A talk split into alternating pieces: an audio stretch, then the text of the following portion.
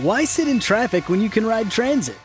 With improved service on the Metro and fare-free rides on Dash, traveling in and around the capital region has never been easier. Did you know that you can map your commute around the DMV using any mode of public transit? Yellow Line service is back on track in Alexandria with a new stop at the Potomac Yard VT Metro Rail Station. Getting around Northern Virginia has never been easier. Leave the car keys and stress at home and hop on a train, bus, or bike. Plan your trip at Novarides.org.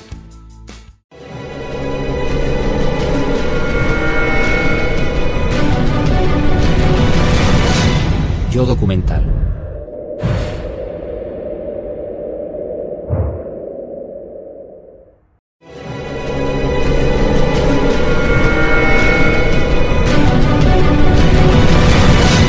Yo documental.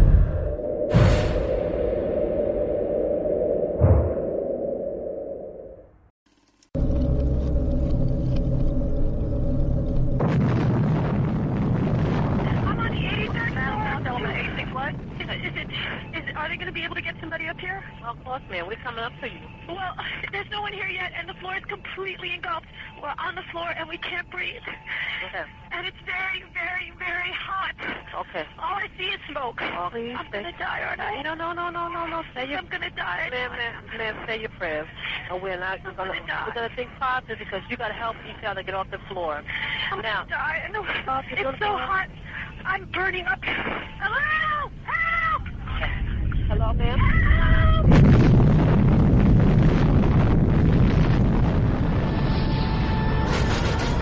Osama bin Laden is the world's most wanted terrorist. Many to find of bin Laden's terrorist organization and punish those responsible. Punish. It's a vast empire. I want justice. And there's an old poster out west, as I recall, that said wanted, dead or alive. En el sitio web del FBI verás que tienen fichado a Bin Laden y que se le cita como uno de los terroristas más buscados. Verás que se le acusa de los ataques de 1998, pero no del 11S. De hecho, muchos periodistas han llamado al FBI preguntando: ¿por qué no se relaciona Bin Laden con el 11S? Y el FBI contesta: porque no tenemos ninguna prueba.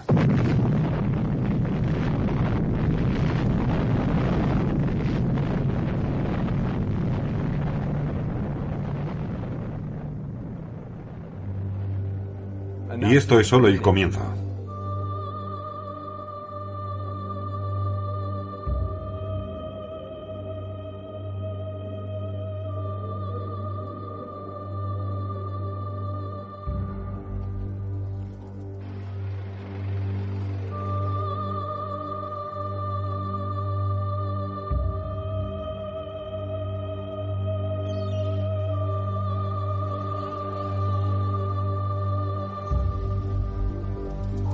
El 11S trabajaba para una empresa llamada Eurobrokers y nuestra oficina estaba en la planta 84 de la Torre Sur, que fue el segundo edificio atacado aquel día. Estaba trabajando en el ordenador y a las 8:46 de la mañana se produjo un fuerte...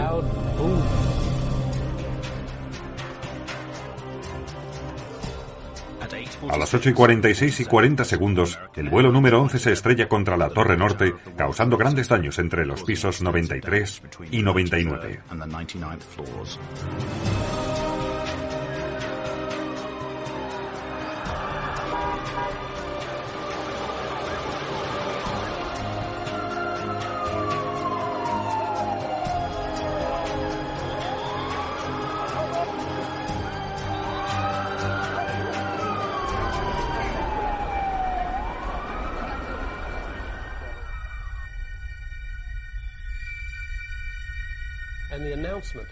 Nos llegó el aviso de la autoridad portuaria. Atención, por favor. El edificio 2, nuestro edificio. El edificio 2 es seguro. No hay necesidad de evacuar el edificio 2. 2 o 3 minutos después hablaba con un tal Bobby Cole. Bobby se encontraba 8 o 10 pisos por debajo y cuando escuchó el aviso, volvió a subir. Y mientras me lo contaba, Oímos un boom y otro boom, dos explosiones que hicieron temblar nuestro edificio. A las 9:03, el vuelo 175 se estrella contra la Torre Sur.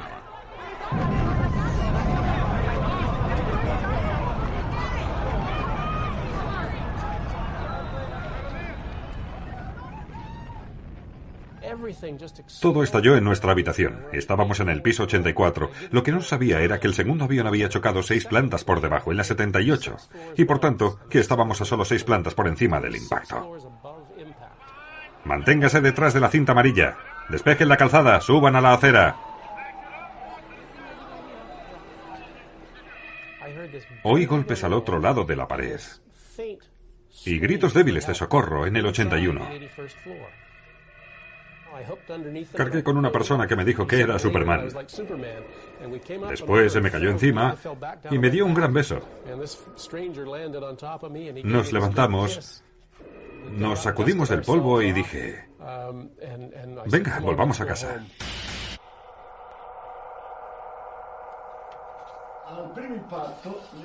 Con el primer impacto, las dos torres se tambalean, pero recuperan enseguida su equilibrio. ¿Por qué? Porque fueron diseñadas específicamente para ello.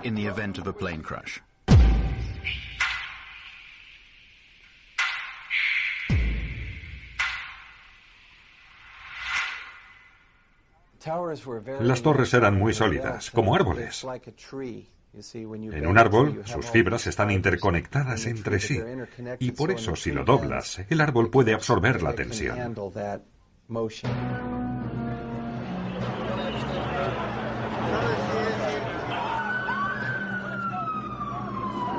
Sin embargo, 56 minutos después del impacto del vuelo 175, la Torre Sur se derrumba inesperadamente.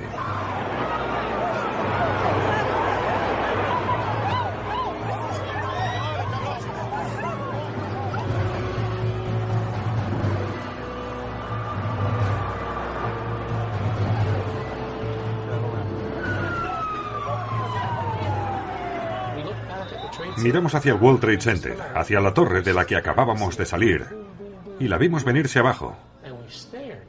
Nos quedamos boquiabiertos. En 8 o 10 segundos, la torre se hundió sobre su propia base y quedó pulverizada.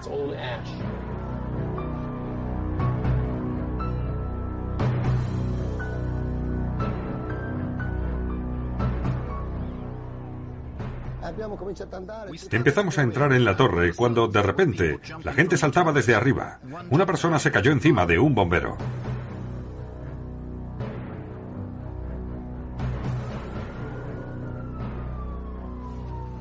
A las 10:28 minutos también la torre norte se derrumba.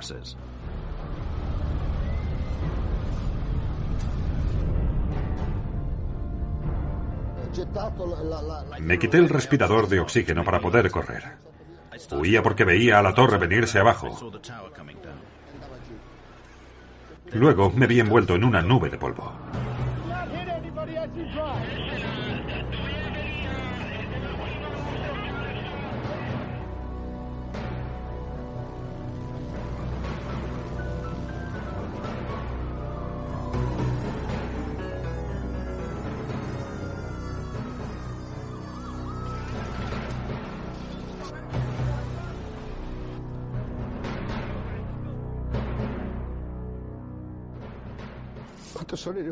Cuando llegué a casa, toda mi familia me esperaba. Why sit in traffic when you can ride transit? With improved service on the Metro and fare-free rides on Dash, traveling in and around the capital region has never been easier. Did you know that you can map your commute around the DMV using any mode of public transit? Yellow Line service is back on track in Alexandria with a new stop at the Potomac Yard VT Metro Rail Station. Getting around Northern Virginia has never been easier. Leave the car keys and stress at home and hop on a train, bus, or bike. Plan your trip at Novarides.org.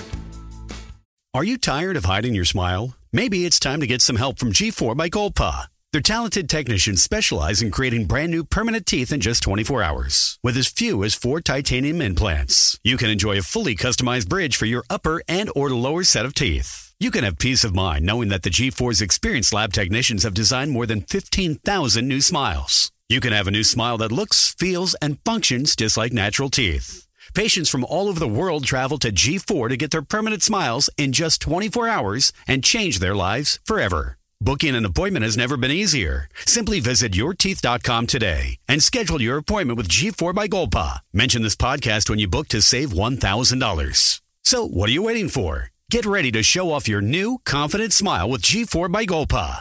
Visit yourteeth.com today and start your journey to a new, permanent smile in just 24 hours. G4 by Golpa. Powered by technology. Inspired by patience. Tuve la suerte de volver a casa con mi familia. Todos mis amigos no regresaron nunca.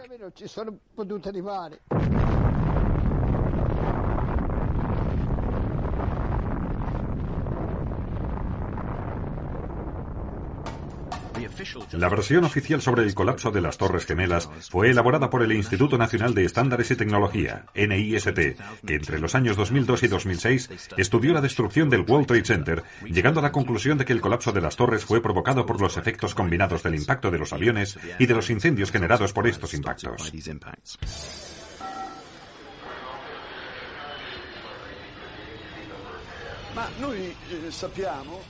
Sabemos, por las mismas personas que diseñaron y construyeron las torres, que deberían haber resistido el impacto de más de un avión.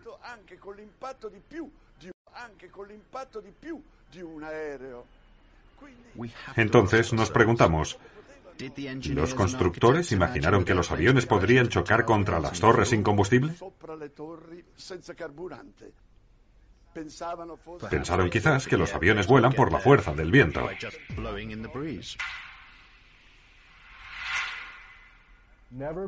Jamás, ni antes ni después del 11S, se ha caído un edificio de estructura de acero a causa de un incendio. En 2005, en Madrid, se produjo un incendio horroroso. Un rascacielos entero ardió. Era una enorme antorcha que ardió durante 20 horas consecutivas. Pero al final, la estructura aguantó. El rascacielos no se cayó.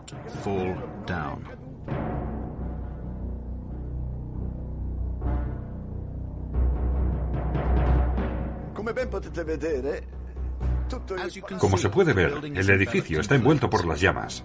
Este edificio estaba todavía en construcción. Sin embargo, se mantuvo en pie.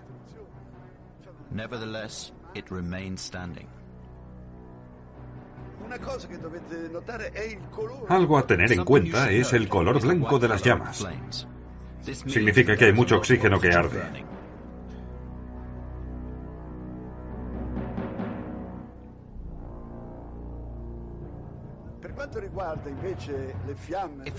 En el caso de las llamas de las torres de Nueva York, vemos que su color es un rojo oscuro y el humo es negro. Los incendios en ambas torres produjeron un humo denso, de color gris oscuro, casi negro. Esto indica que al fuego le faltaba oxígeno. Y bien, a pesar de esto, 55 minutos después, toda la torre se derrumba.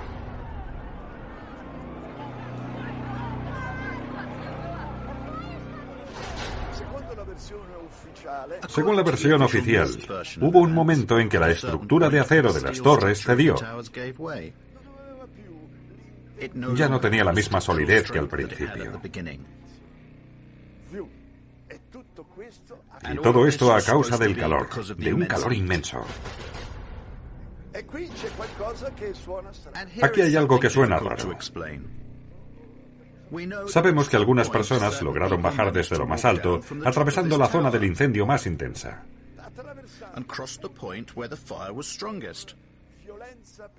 Y llegaron hasta abajo y se salvaron. ¿Cómo lo consiguieron? No lo sé. Cuando miré hacia abajo no vi llamas. Pensé que valía la pena intentar bajar todo lo posible. Cuando llegamos a la planta 78, las paredes permanecían firmes, salvo una grieta por donde salían llamas. No había un infierno de fuego. Más bien me pareció que al fuego le faltaba oxígeno. Seguimos hasta la planta 74 y ya todo era normal. Las luces estaban encendidas y desde abajo subía aire limpio. En suma, temperaturas no muy elevadas, como podemos comprobar por la presencia de esta mujer, precisamente en el punto del impacto del avión.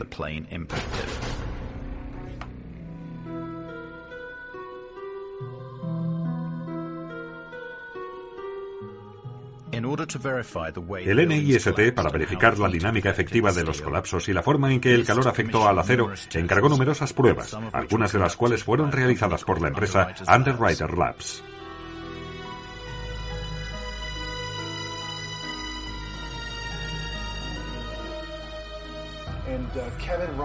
Kevin Ryan, un ex empleado de Underwriters Laboratories, cuestionó públicamente el informe del NIST. Una semana después fue despedido de la empresa. Hicimos pruebas sobre modelos de escala en agosto de 2004. Y las pruebas desmintieron la teoría principal de la caída de los edificios, la llamada Pancake Theory.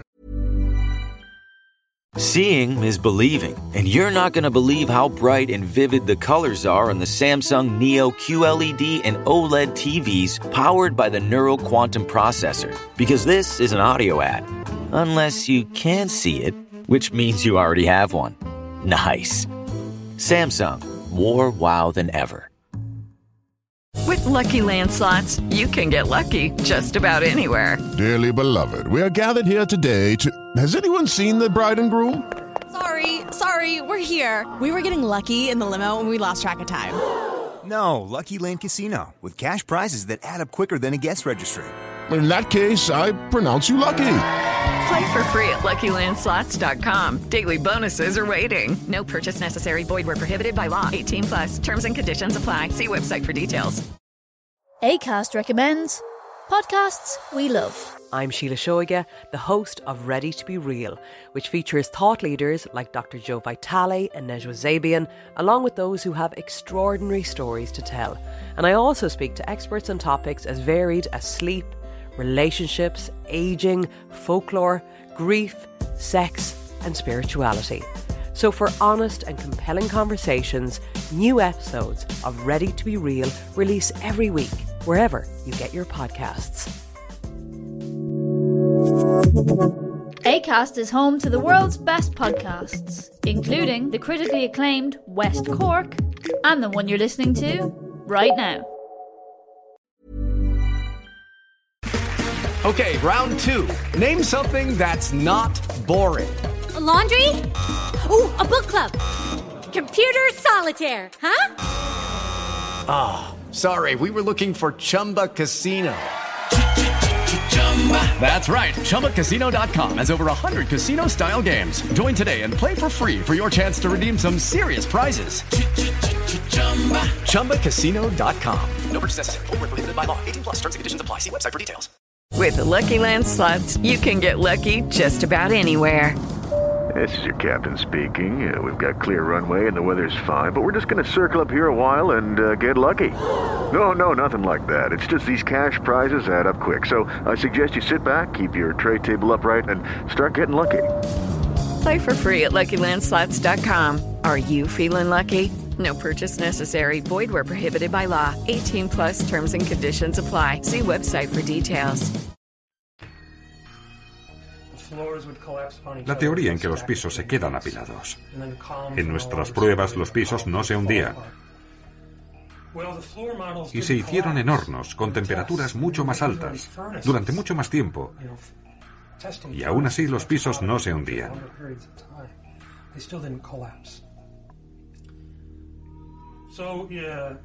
Meses después, el gobierno actualizó su informe y señaló que no solo no hubo colapso, sino que habían hecho pruebas con muestras que habían recuperado del incendio, que indicaban claramente que las temperaturas eran muy bajas.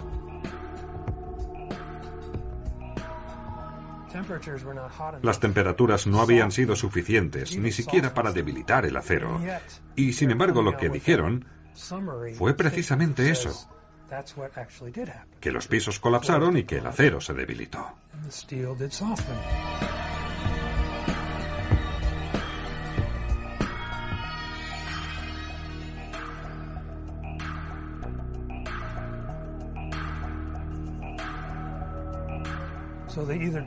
Por tanto, minimizaron los resultados de las pruebas o los ignoraron y al final metieron todo eso en un ordenador. Gracias a los ordenadores, el NIST consiguió corregir este problema. La teoría pancake fue sustituida por la teoría del acortamiento por doblamiento. Según el instituto, el calor debilitó los pisos que comenzaron a doblarse hacia abajo. Los muros exteriores de las torres también se doblaron hacia el interior hasta no poder soportar el peso de las estructuras superiores. Su última teoría procede casi en su totalidad de la computadora, y el ordenador no es realmente accesible. No nos han permitido revisarlo. Tras investigar durante 1 año y medio, descubrí que no solo contradijeron los resultados de sus propias pruebas, sino que además manipularon los parámetros de prueba. Se duplicó una cosa y otra se partió por la mitad. Por ejemplo, su versión dice que los aviones llevaban 13 toneladas de combustible. La aviación civil dice que fue un promedio de 6,5 toneladas. Por lo tanto, se duplicó, está claro. También se duplicó el tiempo de exposición al fuego. 90 minutos en lugar del que sabemos que fue, 45 y 50 minutos en uno y en otro edificio.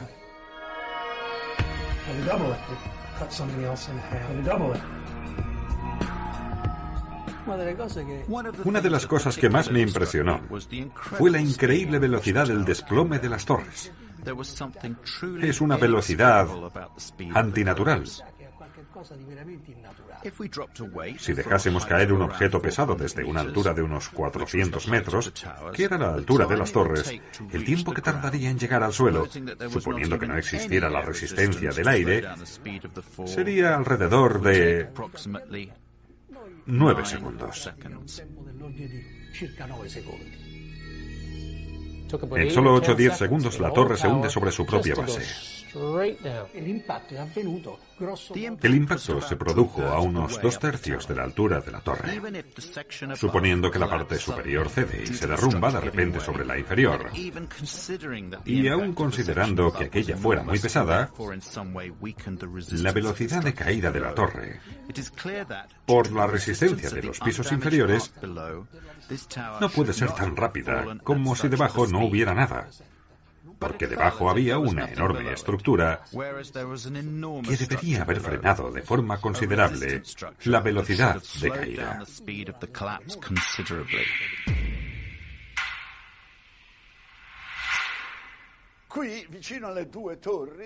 Aquí, cerca de las 2 torres, hubo otra gran torre que fue alcanzada por los desechos de esta torre y que también se derrumbó.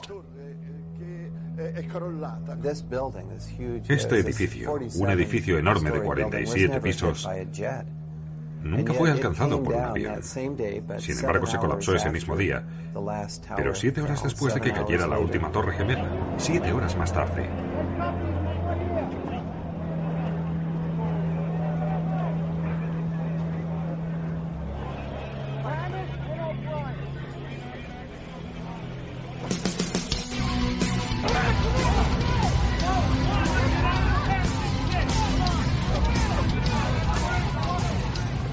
Hemos medido el tiempo de caída y es la velocidad de caída libre.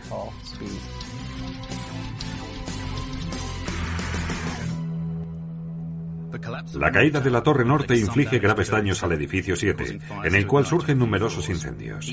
Son esos daños y el fuego, según la versión oficial, lo que provocan su desplome. Pero ¿por qué este se produce a la velocidad de caída libre? Cuando vi el desplome del World Trade Center 7, entendí que se trataba de algo que se debía estudiar y que no se podía pasar por alto. Pero eso no es todo. Hay algo insólito que comparte los escombros de las Torres Gemelas y del World Trade Center 7, algo que no puede ser el resultado de un desplome espontáneo. Hay este acero fundido, que ahora hemos estudiado a fondo y que procede de los edificios. y que permaneció en grandes charcos debajo de los escombros de los tres rascacielos. Esto es de las dos torres gemelas y del edificio 7. Se ha hecho un análisis por parte de un instituto especializado que examinó la estructura de una viga recuperada de la Ground Zero.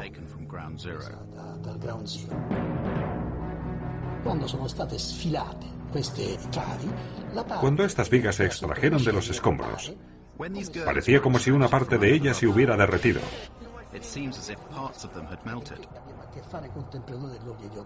Esto es totalmente inexplicable, porque las temperaturas alcanzadas por el fuego no sobrepasan como máximo los 800 grados. Para fundir una viga de acero se deben alcanzar temperaturas de alrededor de 1600 grados.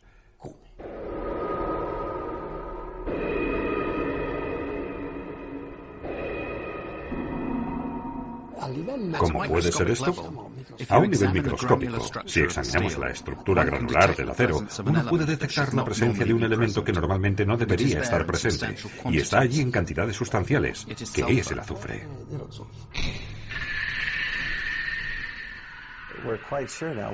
Estamos bastante seguros ahora de dónde vino este metal fundido. Se trata de un material llamado termita, constituido por una mezcla de polvo de aluminio, óxido de hierro y azufre.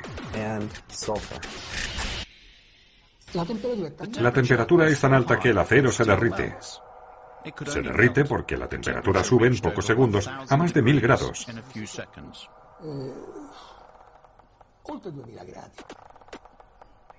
El uso de termita pudiera haber causado la fusión de las vigas de acero. La presencia de termita en los edificios indica que alguien colocó ese material en las columnas de acero para cortarlas de través.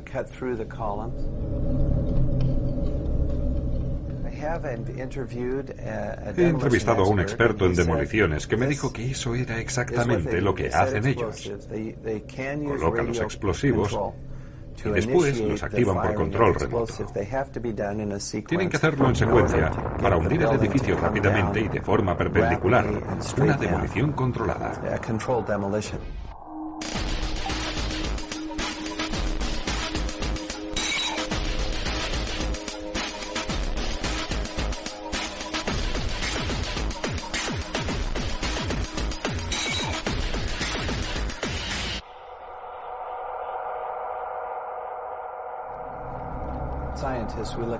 Como científicos, debemos sopesar diferentes hipótesis y explicaciones. Pero también debemos analizar todos los datos y decidir cuál es la explicación mejor. Y esta debe tener en cuenta todos los aspectos. Sí, puedes tomar un hecho aislado, como las plumas de humo y polvo, y decir que quizás fue la alta presión de aire lo que hizo explotar una ventana. Pero eso no explica la presencia de metal fundido, ni de azufre, ni las piscinas de acero fundido en los escombros. Cuando la Torre Sur se derrumbó justo enfrente de mi apartamento, guardé el polvo y se lo entregué a Stephen Jones.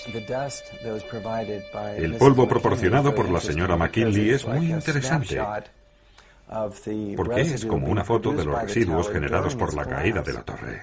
Es perfecto. Cuando lo analizamos, vimos partículas de metal.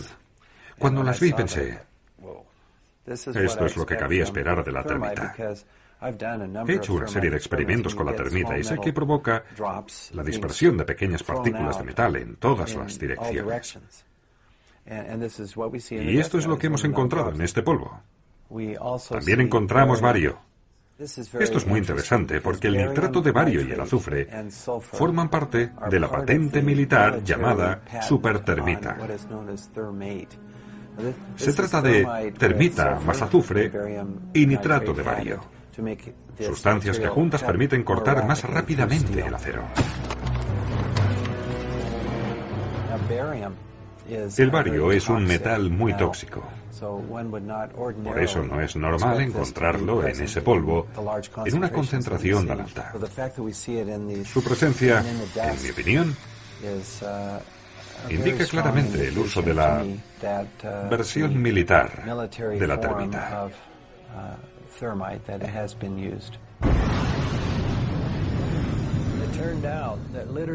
Resulta que decenas de bomberos y empleados sanitarios declararon que oyeron 1, 2, 3, 7, 8 y según algunos 10 explosiones en el interior del edificio. Algunas de las personas presentes en el edificio dijeron que cayeron al suelo por la fuerza de las explosiones.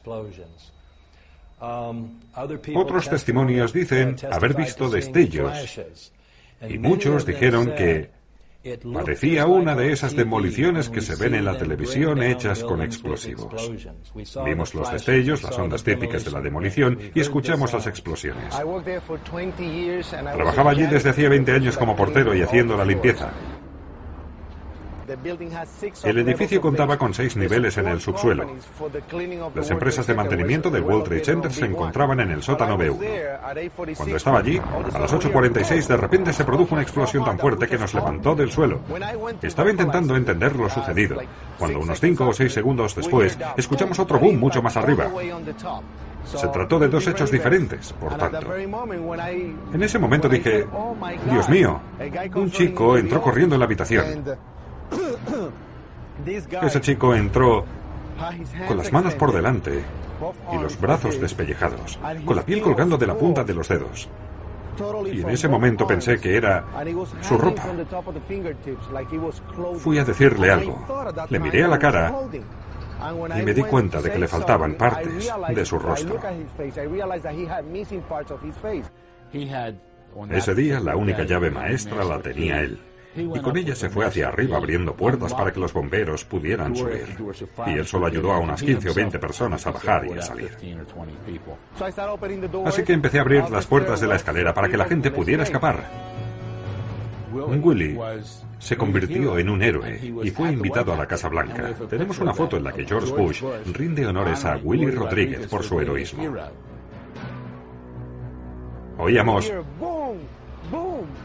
diferentes explosiones y pregunté a los bomberos de qué se podía tratar y me respondieron, quizá por el gas de las cocinas. Y dije, no, las cocinas son todas eléctricas, eso no tiene ningún sentido. Oí una fuerte explosión, una explosión como nunca había oído en la vida, una enorme explosión. Oí explosiones muy fuertes a nivel del suelo, un verdadero misterio. Esas explosiones parecían producirse a nivel del suelo, en lugar de los pisos superiores.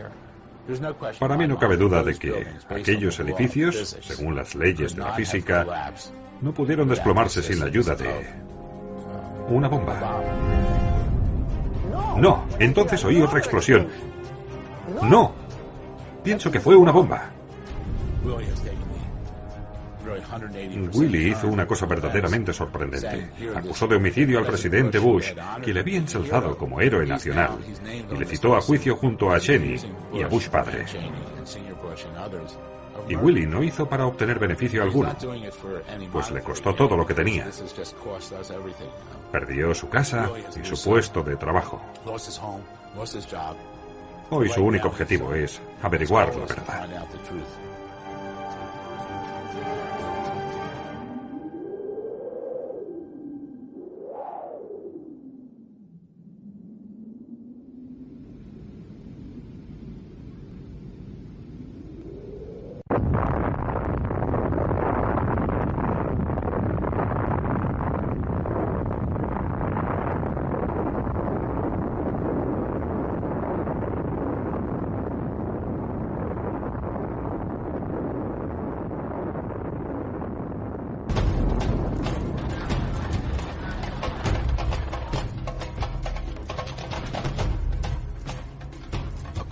Según la versión oficial, a las 9:37 horas, el vuelo número 77 de American Airlines se había estrellado contra el Pentágono. Estas insólitas imágenes muestran la escena inmediatamente después del impacto, una hora antes de que toda la estructura se derrumbase.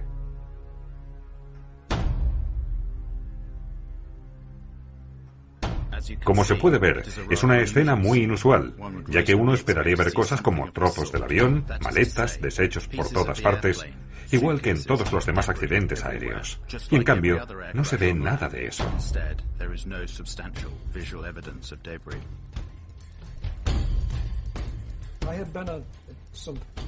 He estado presente en muchos desastres aéreos cuando estaba en la aviación militar y nunca he visto uno donde no hubiera rastro alguno del avión accidentado. Aquí tenemos un presunto desastre aéreo en el que no hay indicios, ninguna prueba, cero. ¿A dónde se fue el avión? ¿Se desintegró contra la fachada? Si así fuese, en la zona del desastre habrían esparcidas diferentes partes del avión. Cosas como los motores, el tren de aterrizaje, los frenos y las ruedas son muy difíciles de destruir porque están hechas con materiales muy resistentes. No creo que un avión pueda ir tan rápido como para que estas cosas queden pulverizadas. Nunca lo he visto en toda mi vida. Miras alrededor y hay un agujero de 5 metros para un avión que tiene más de 38 metros de largo.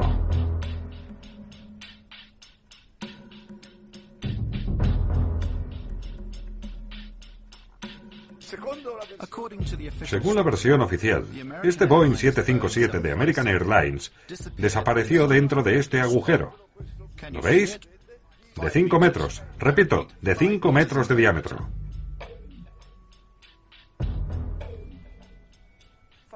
Vamos a hacer algunos cálculos. Un Boeing 757, con sus alas naturalmente, tiene 38 metros de anchura. Y con la aleta de timón, más de 13 metros y medio de altura. Que un aparato de estas dimensiones haya desaparecido en un agujero de 5 metros, me parece un poco difícil. Además, en esta imagen podemos ver una hilera de ventanas por este lado y otra hilera por el otro. Deberían haber sido destrozadas por las alas, y ahí les ves, en su lugar intactas, con los cristales íntegros. Durante años los militares callaron ante las preguntas de un número cada vez mayor de personas que rechazaban la versión oficial. Cuando el periodista francés Thierry Meyssan publicó su libro La increíble mentira, se difundieron explicaciones totalmente surrealistas, como la que afirmaba que el avión se había evaporado por la velocidad y la fuerza del choque. Se difundió así la teoría de la gasificación del avión.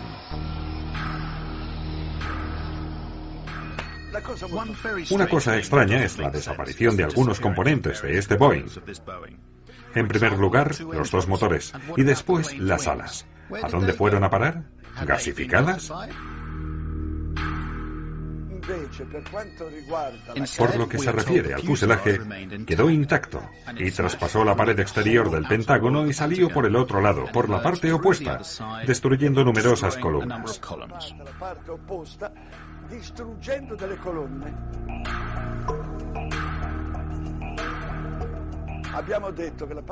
Hemos dicho que la parte más sólida del avión son, sin duda alguna, los motores. De hecho, estos motores están construidos con una aleación de titanio y acero. Es tan dura que ni siquiera se derrite a los 3000 grados. Bien, tendríamos el derecho de ver en este muro los dos agujeros provocados por los motores. Pues no, no hay ninguna señal. Los agujeros que esperábamos encontrar no están.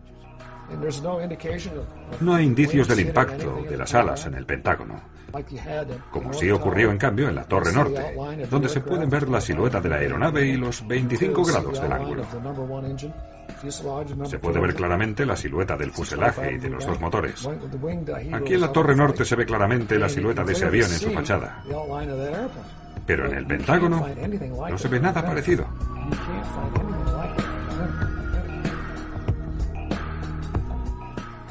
Estas incongruencias hacen difícil defender la versión oficial. Así, mientras los militares continuaban callados, aparecieron en Internet y en la prensa varias fotos de restos del avión encontrados en el Prado o a lo largo de la trayectoria del avión dentro del edificio. De acuerdo, nada de gasificación. Pero enseguida difundieron otra teoría que sugería que el avión, entrando en aquel agujero de 5 metros, plegó las alas como hacen las libélulas. Por eso, una vez dentro, allí se encontraban los restos, motores, etc. Allí dentro. Una de mis tareas en el ejército fue interpretar imágenes científicas y técnicas de inteligencia durante la Guerra Fría.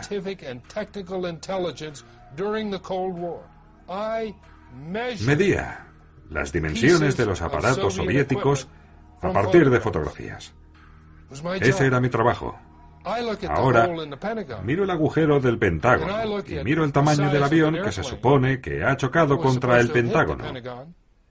El avión no cabe en ese agujero. Entonces, ¿qué se estrelló verdaderamente contra el Pentágono? ¿Qué fue lo que impactó? ¿Dónde está? ¿Qué está pasando?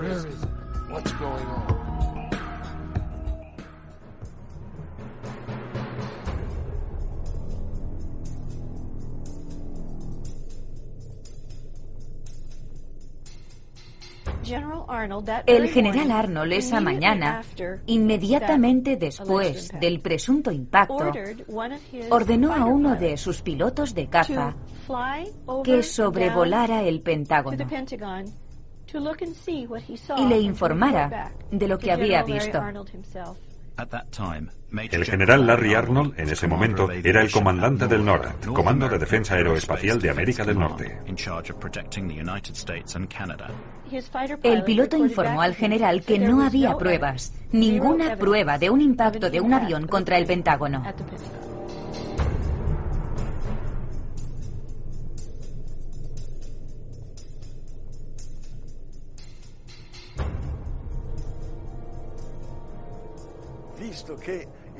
Dado que el Pentágono poseía 86 grabaciones distintas del incidente, ¿por qué no se mostraron algunas a las personas dubitativas? El FBI fue inmediatamente al lugar y confiscó las cintas de videovigilancia. Confiscaron 86 vídeos. Del Pentágono, del parking del Pentágono, de la gasolinera del otro lado de la autopista, de un hotel cercano, así como de cualquier otro edificio que tuviera videovigilancia en toda la zona. Durante mucho tiempo las autoridades militares se negaron a desclasificar las escenas del impacto. Pero en 2006, el Ministerio de la Defensa se vio obligado a acceder a las peticiones, liberando 4 de las secuencias de vídeo. El de la gasolinera y el del hotel no son útiles porque no encuadran la escena o la filman desde demasiado lejos. Son los 2 vídeos del parking los que se ofrecieron como prueba definitiva del impacto del vuelo 77. Los 2 vídeos son casi idénticos. Los motores de un jet no emiten humo blanco y, en cambio, se ve un humo blanco que sale de la cola del aparato.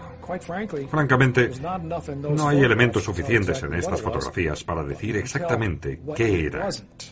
Pero se puede decir lo que no era. No tiene el tamaño de un Boeing 757. Si fuera un 757 sería mucho mayor que el aparato que vemos en la imagen.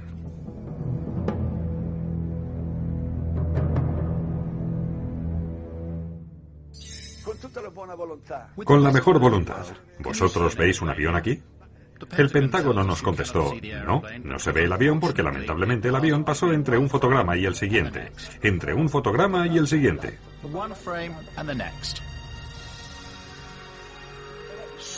Pero ese avión, ¿a dónde fue a parar?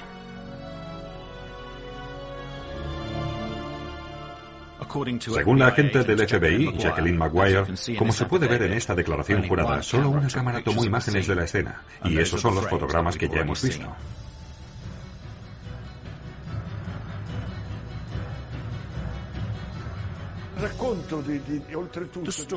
El relato de cómo este avión llega hasta aquí es muy paradójico. No se puede imaginar cómo, con el fin de ponerse a la altura de la fachada del Pentágono, ha sido capaz de dar un giro de 270 grados a una velocidad aproximada de 800 kilómetros por hora.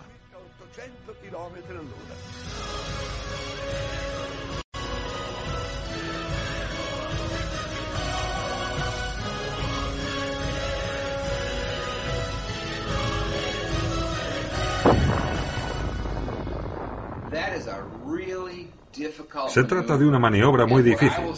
Le digo que incluso un piloto experto con miles de horas de vuelo probablemente tendría que hacer 10 o 20 intentos antes de realizar con éxito esa maniobra.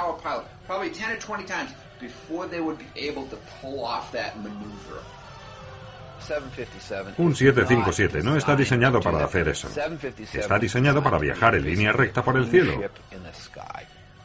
No puede hacer acrobacias. No se puede hacer eso con uno de estos grandes aviones. Cuando los controladores aéreos del aeropuerto de Dulles, en Washington, vieron esta trayectoria y ese giro tan brusco, dijeron: es un caza, porque era una maniobra típica de un caza.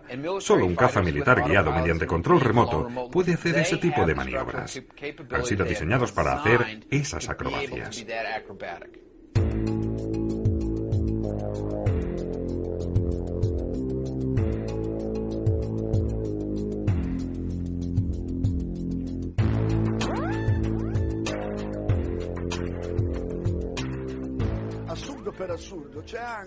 El colmo del absurdo es la altura a que este avión volaba.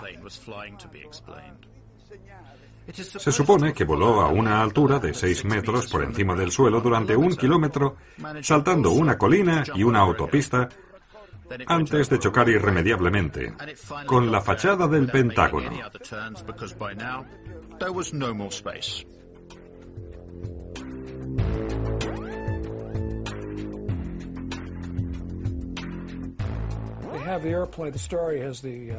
Han dicho que el vuelo 77 iba a 530 millas por hora, pero es una velocidad imposible.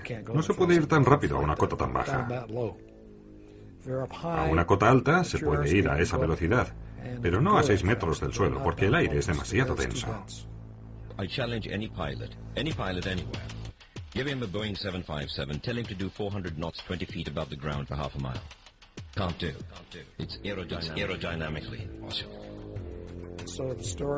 Por tanto, la historia de cómo el avión se estrelló en el Pentágono no tiene ningún sentido.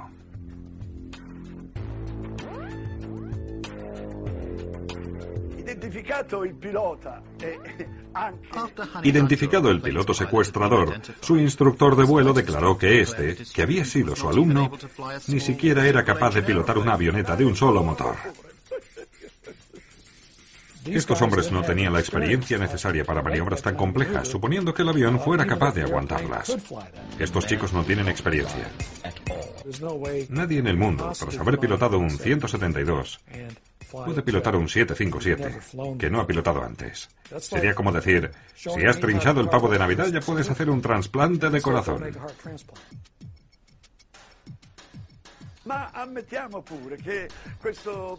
Admitamos que este piloto incompetente pudiese pilotar un Boeing 757. Pero entonces lo que queda por explicar es: ¿cómo logró este piloto violar el espacio aéreo más protegido del mundo?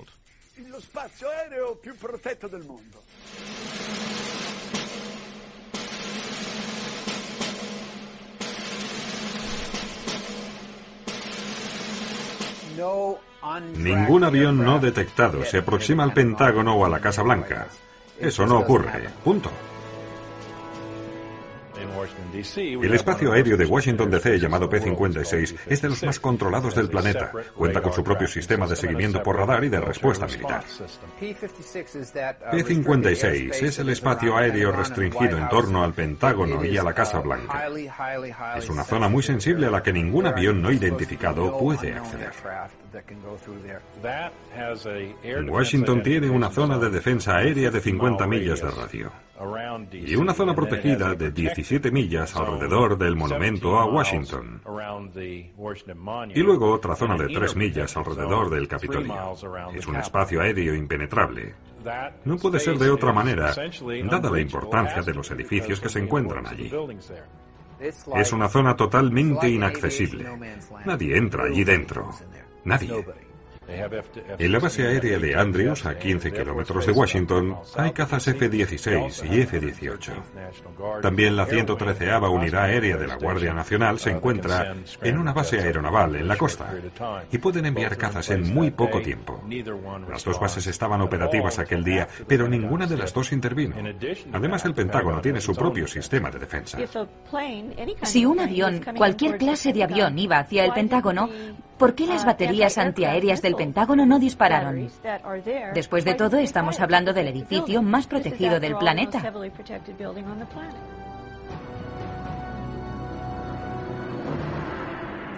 Ese avión tenía que ser un avión militar, porque solo un avión militar puede emitir una señal IFF de identificación amigo-enemigo. Por tanto, solo un avión militar podía acercarse al Pentágono sin ser derribado. Los dos sistemas que leen los radares militares son uno de emisora civil y otro militar llamado IFF. Los aviones civiles no tienen emisora IFF. No pueden tener ese dispositivo, ¿de acuerdo? Por lo tanto, si un 757 se hubiera acercado al Pentágono con su emisora apagada, no teniendo una emisora IFF militar, se le hubiera considerado un intruso, un objetivo a abatir. Y entonces hubiera sido derribada. Lo que estoy describiendo es un bloqueo completo de los procedimientos de intervención de la FAA, NORAD, P-56 y del Pentágono, todos en el mismo día, en medio de lo que, desde las 9:05 de la mañana, era conocido a nivel nacional como un ataque terrorista, y eso no tiene sentido. Nadie pasa por ahí. Estamos hablando del edificio más protegido del planeta. Simplemente no tiene ningún sentido. El Pentágono es el símbolo de nuestro poder militar en el mundo. Y lo atacaron. Y hoy aún no sabemos con qué. Si con un avión o con un misil. Okay, round two. Name something that's not boring. A laundry? Ooh, a book club. Computer solitaire, huh? Ah, oh, sorry, we were looking for Chumba Casino. That's right. Chumbacasino.com has over 100 casino-style games. Join today and play for free for your chance to redeem some serious prizes. Chumbacasino.com. No purchase necessary. Void where prohibited by law. 18+ terms and conditions apply. See website for details. Y nuestro gobierno no nos lo dirá jamás. Debemos esperar a que nos lo cuenten los franceses. What's going on? Hasta ahora no hay nadie que haya dicho con toda seguridad en esta investigación que se trataba del vuelo 77. Lo suponen, lo presumen, lo imaginan. Dicen, esto es lo que creemos que es. El controlador aéreo, Daniel O'Brien, que vio en el radar el objeto no identificado procedente del oeste a una alta velocidad, no tenía manera de saber de qué se trataba, porque solo disponía de los datos del radar primario, mientras la emisora del radar secundario estaba desactivada. Para poder identificar un objeto en el radar primario, es necesaria una comunicación recíproca entre el piloto y el controlador aéreo. El piloto debe informar sobre una determinada ubicación geográfica, o debe haber la posibilidad de decirle al piloto que haga una serie de giros, y a continuación, el controlador puede observar todos los objetivos en su radar y decir, ahí está el avión que hace las maniobras que le he dicho que hiciera. Ahora sí que puedo identificarlo. Eso nunca ocurrió. Es una locura. Si realmente el vuelo 77 desapareció de la pantalla del radar durante 36 minutos, como dice la versión oficial, esto significa que el avión ya no volaba, o volaba tan bajo que no era detectable por el radar, una de dos. O tal vez el avión aterrizó en algún lugar, en un campo remoto. En este caso tendría sentido que el avión desapareciera durante 36 minutos. Pero, aparte de estas, no existen otras explicaciones convincentes. A la luz de lo que hemos visto y oído, nos parece que la versión oficial del 11S no es muy adecuada. Queremos que nos explique los hechos y, sobre todo, queremos que estos sean debidamente investigados. En suma, queremos que alguien, por fin, nos explique la verdad. Los Estados Unidos gastan $892,000 millones por año para defender a sus ciudadanos y su territorio. Es el país mejor protegido del mundo, lo ha dicho el presidente Bush. Sin embargo, el 11S, el corazón de América, fue atacado desde el cielo y 3.000 ciudadanos indefensos fueron asesinados en sus ciudades. Si hubiera formado parte de la comisión de investigación, habría formulado la única pregunta que la aviación militar no ha sido capaz de explicar de forma congruente. ¿Por qué los cazas no despegaron automáticamente cuando los primeros aviones fueron secuestrados?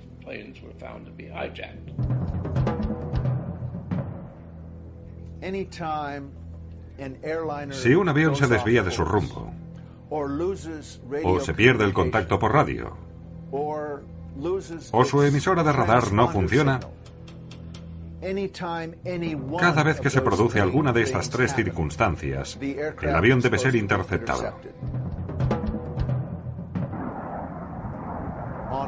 En el 11S se dieron estos tres supuestos. Y sin embargo, ningún avión fue interceptado. Los aviones volaron entre 20 y 90 minutos sin ser interceptados. Tenemos contactos directos con nuestros colegas de la defensa aérea por medio de conexiones directas que se efectúan desde esta pantalla táctil. Al pulsar una sola tecla, aquí se efectúa la llamada al operador de la defensa, que en este caso les responde inmediatamente. En el tiempo que tarda en responder a la llamada, unos 2 o 3 segundos, la información puede ser comunicada.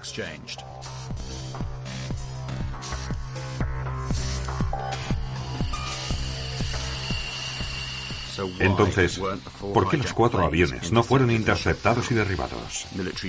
Los cazas vuelan mucho más rápido que un avión de pasajeros.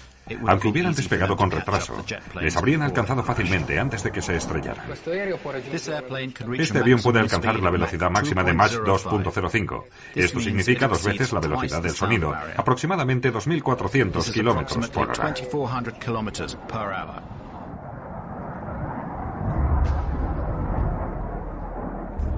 En el noreste de los Estados Unidos hay 16 bases de la Fuerza Aérea. ¿Por qué no fueron interceptados los aviones? Según la versión oficial, la defensa aérea fue informada demasiado tarde. Una de las mentiras más grandes se refiere a la presunta incompetencia de la aviación civil. Cuando perdemos a un avión, actuamos inmediatamente. No perdemos el tiempo, no hay demora, no atenemos al protocolo. Pum, pum, pum, pum, pum.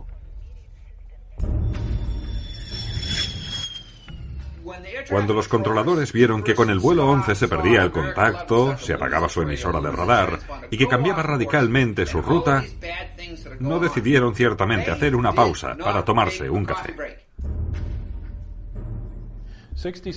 En 2001 hasta septiembre se habían producido 67 casos de emergencia aérea. Los cazas pueden alcanzar un avión sospechoso en 6 minutos, 10 como máximo. En las 67 emergencias de aquel año intervinieron siempre. Nunca había sucedido que una emergencia aérea fuese ignorada por tanto tiempo, hasta el 11S. Mucha gente comenta, el presidente tuvo que autorizar el disparo sobre aviones civiles y cosas por el estilo. Eso no es cierto. Un piloto de caza tiene la responsabilidad y la facultad autónoma para derribar un avión si piensa que la situación lo exige.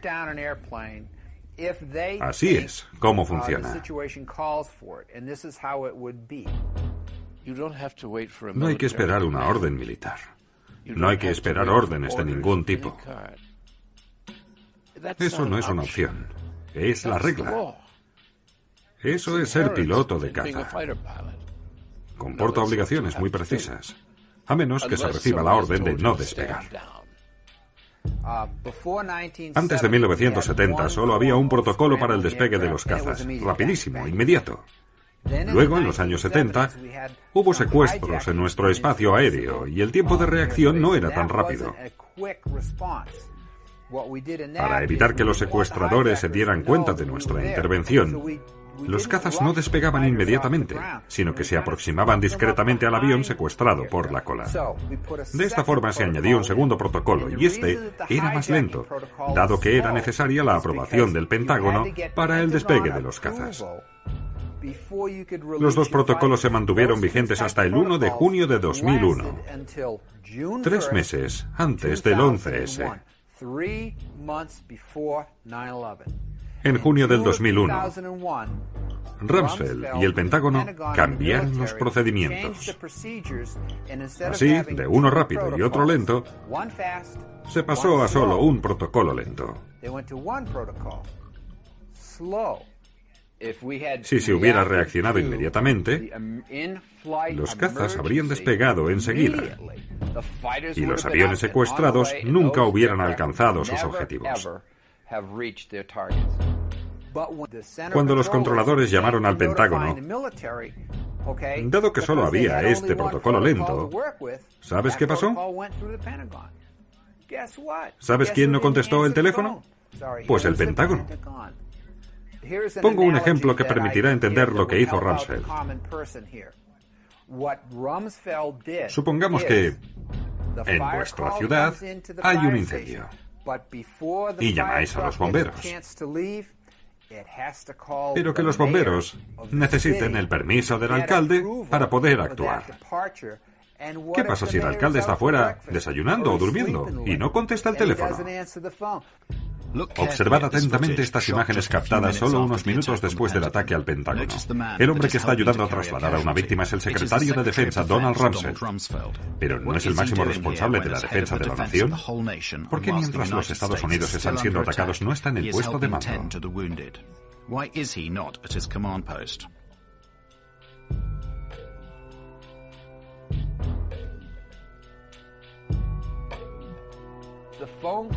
Se llamó por teléfono al Pentágono, pero los militares permanecieron sentados diciendo: «¡Hey! ¿Nadie responde a ese teléfono?».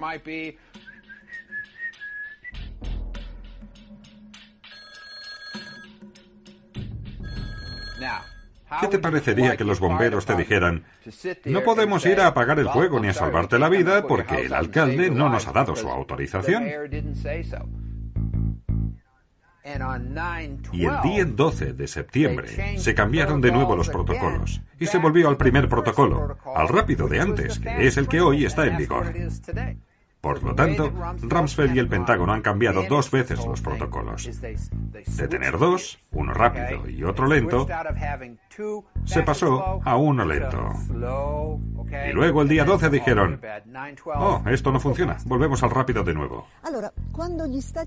Cuando los Estados Unidos fueron atacados en Pearl Harbor, tras 8 investigaciones, fueron castigados y destituidos por negligencia el general Walter Ford, comandante del Ejército para la Defensa de Hawái, y el almirante Haas Van Kimmel, comandante en jefe de la Flota del Pacífico. En cambio, tras la catástrofe del 11S, nadie, ni uno solo, ni siquiera el secretario de Defensa Rumsfeld, ni el jefe de la aviación civil, ni el de la defensa aérea, fueron castigados o destituidos. El general de brigada W. Montague Winfield pidió, el 10 de septiembre de 2001, al capitán Leidig que le sustituyera a la mañana siguiente como director de operaciones. Leidig apenas acababa de terminar el curso que le habilitaba para ejercer ese cargo. El 11S, Winfield volvió a asumir su cargo después de que el último avión se estrellara. Ascendido a general mayor.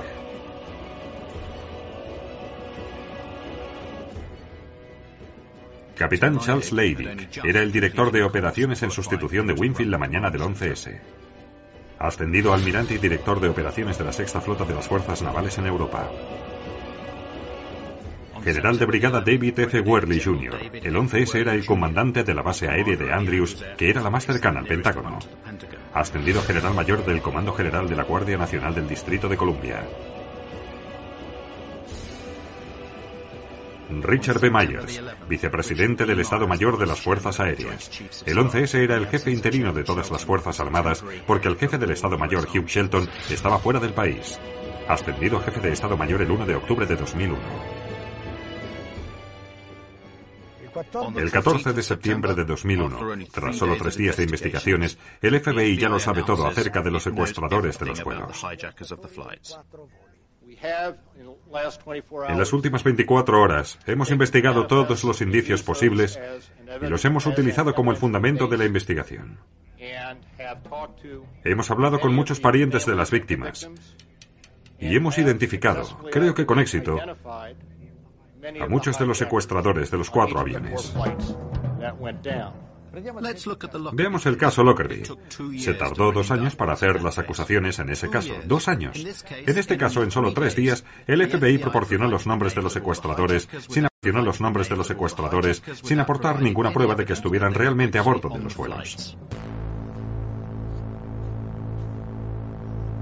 El 12 de septiembre de 2001, el fiscal general de los Estados Unidos, el señor Ashcroft, declara al mundo entero que se ha encontrado el pasaporte de uno de los secuestradores a pocas manzanas de las ruinas de la zona cero.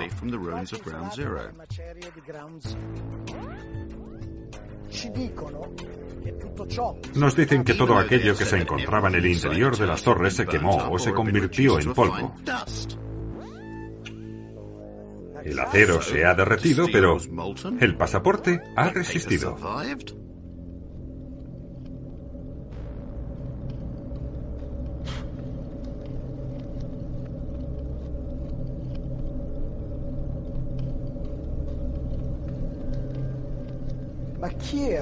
Pero ¿quiénes eran realmente los secuestradores?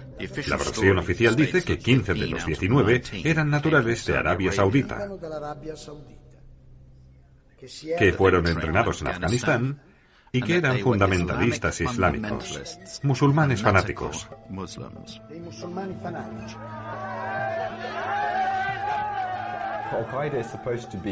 Al-Qaeda se supone que se trata de una red salafista, y el salafismo es una rama muy puritana del Islam,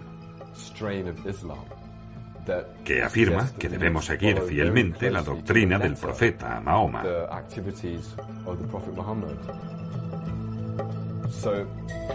¿Esas personas eran fundamentalistas islámicos? Los hechos sugieren que no. Mohamed Atta no era, ni mucho menos, un fundamentalista islámico. Siempre bebía vino, cerveza o cualquier licor. Siempre estaba bebiendo. Y siempre llevaba encima grandes cantidades de cocaína. Tanto Mohamed como toda esa gente que andaba con él estaban siempre borrachos, colocados, desquiciados.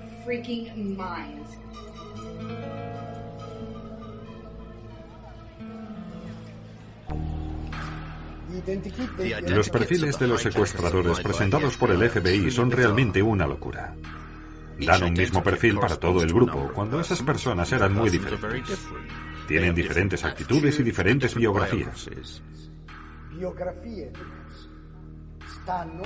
Viven en lugares diferentes, a veces en el mismo momento. Se habla mucho de Mohamed Atta, pero ¿de qué Mohamed Atta?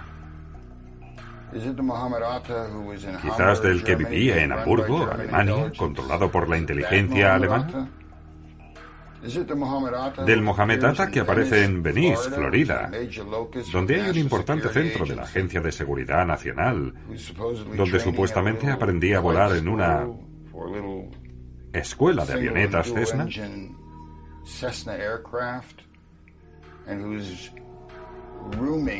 el Atta que se alojaba con un hombre llamado Charlie Boss, piloto de la CIA, que llevó armas a Nicaragua y traficó con cocaína por cuenta de la CIA?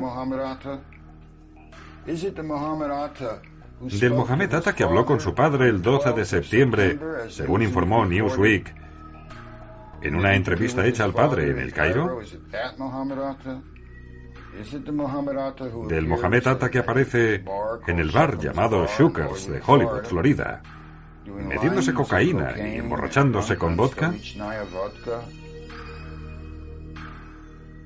Y el que a la hora de pagar la factura dice: yo trabajo para una compañía aérea de Estados Unidos, ¿cree usted que no puedo pagar mi factura? Me cago en Dios.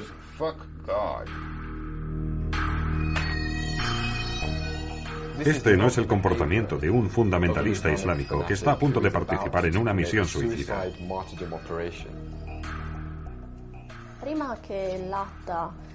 que reside en Hamburgo, en Germania. Acta vivía en Hamburgo, Alemania, según la versión oficial, y antes de trasladarse a los Estados Unidos, alguien en su nombre fue a una oficina del Departamento de Agricultura donde solicitó a una funcionaria un préstamo de $650,000. Con este préstamo quería alquilar un pequeño avión y cargarlo con un gran depósito de productos químicos. Tras la negativa de la mujer a darle el préstamo, comenzó a amenazarla con degollarla. Entonces le dijo que era un piloto de la American Airlines.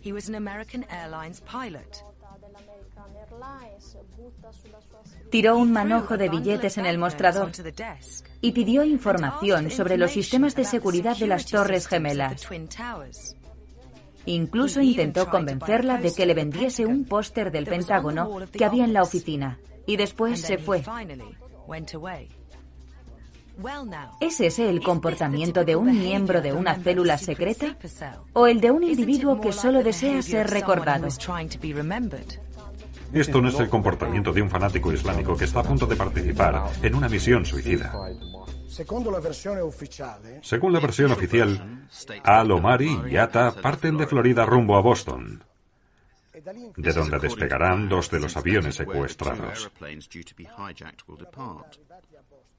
Pero cuando llegan a Boston, el coche no se detiene.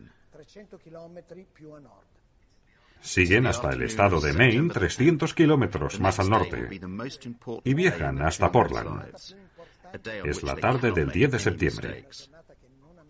El día siguiente será el día más importante de sus vidas. Un día en el que no pueden cometer errores. ¿Qué hacen? Pasan la noche allí y llaman mucho la atención. Pagan con tarjetas de crédito que van a su nombre. Hacen todo lo posible por dejar rastros de su presencia. A la mañana siguiente, a las 6 horas, vuelan de Portland a Boston. El avión que deben secuestrar despega solo media hora después de su llegada a Boston. Un tiempo tan corto que puede hacer fracasar su plan. Las circunstancias de su salida de Portland a Boston son muy importantes, ya sea para las investigaciones oficiales como para la opinión pública. Es allí donde las cámaras de circuito cerrado captan los rostros de Atta y Al-Omari. Este vídeo se ha emitido cientos de veces en la televisión como prueba de que embarcaron en el avión que después secuestrarían. Falso. Este vídeo solo muestra que embarcaron en Portland. No hay ninguna prueba de la presencia de estos secuestradores. Es simplemente algo que el FBI dice, sin pruebas. No hay ninguna prueba. No hay forma de comprobar la presencia de cualquiera de estos locos, de estos chivos expiatorios a bordo de los aviones. No existe. El día 16 de septiembre de 2001, el secuestrador del vuelo 11, Abdel Aziz Al-Omari, se presenta en el consulado de Estados Unidos en Jeddah, Arabia Saudita, para protestar. Al-Omari, un piloto de las líneas aéreas sauditas, recibe una disculpa oficial de los americanos en las oficinas de Riyadh.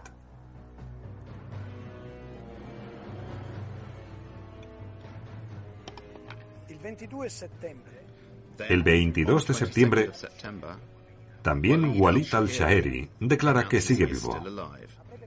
Se suponía que había secuestrado el vuelo 11. Desde su casa en Casablanca, Marruecos, el impertinente al-Shaeri se declara inocente. Al día siguiente, el 23 de septiembre, el Daily Telegraph publica las protestas de Shahid al-Ghamdi y Ahmed al-Nami, ambos vivos y pilotos en las líneas aéreas de Arabia Saudita.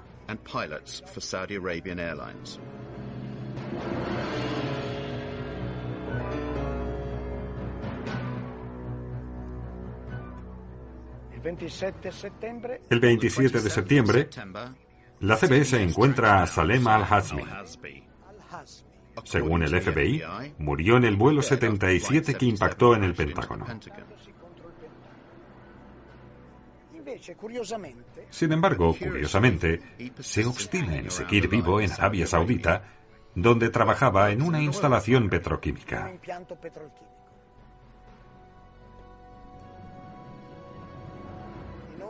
Los nombres de Al-Omari, Al-Shaheri, Al-Ghamdi, Al-Nami y Al-Hazmi han sido borrados de la lista de los secuestradores después de pedirles disculpas. Okay, round two. Name something that's not boring. A laundry? Ooh, a book club. Computer solitaire, huh? Ah, oh, sorry, we were looking for Chumba Casino. That's right, Chumbacasino.com has over 100 casino-style games. Join today and play for free for your chance to redeem some serious prizes. Chumbacasino.com. No purchase necessary. Void where prohibited by law. 18+ terms and conditions apply. See website for details. Okay, round two. Name something that's not boring. A laundry? Ooh, a book club. Computer solitaire, huh? Ah, oh, sorry, we were looking for Chumba Casino. That's right. Chumbacasino.com has over 100 casino-style games. Join today and play for free for your chance to redeem some serious prizes. Chumbacasino.com. No purchase necessary. Void where prohibited by law. 18+ terms and conditions apply. See website for details. No. 6 años después, estas 19 personas siguen siendo las únicas culpables de los atentados.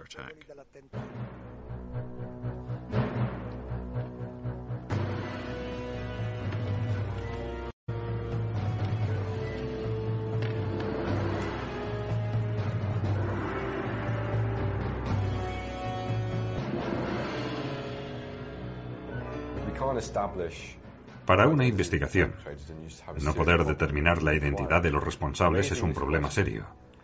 Señalar esta cuestión no implica defender ninguna teoría de la conspiración. Implica criticar el carácter absolutamente ridículo de esta investigación y el hecho de que no tienen ni idea de quién llevó a cabo estos ataques. Por tanto, la pregunta fundamental queda todavía sin contestar. ¿Quién lo hizo?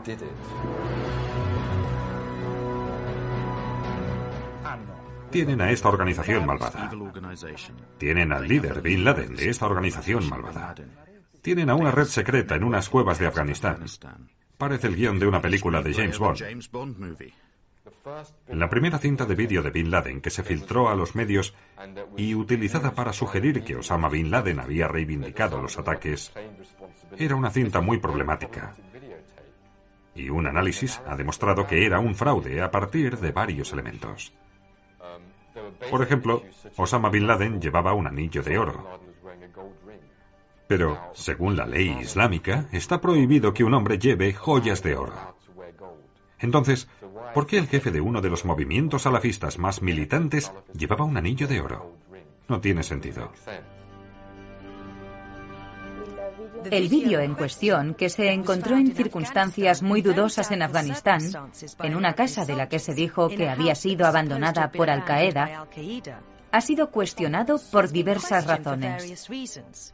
Por ejemplo, una red de televisión alemana me dio una traducción alternativa completamente diferente a la dada por los investigadores estadounidenses. No reclaman un papel en los ataques del 11S, sino sencillamente están explicando lo que ocurrió el 11S.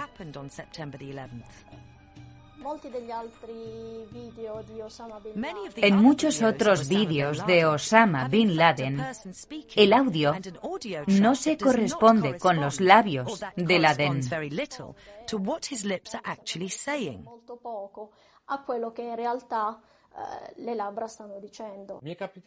Muchas veces me preguntan, ¿cómo puedes dudar de la versión oficial si Bin Laden mismo ha aparecido varias veces en la televisión diciendo, yo lo hice? Le contaré una pequeña anécdota. Y se la debo contar, porque las imágenes no se las puedo mostrar, porque los que las han producido nos han prohibido reproducirlas.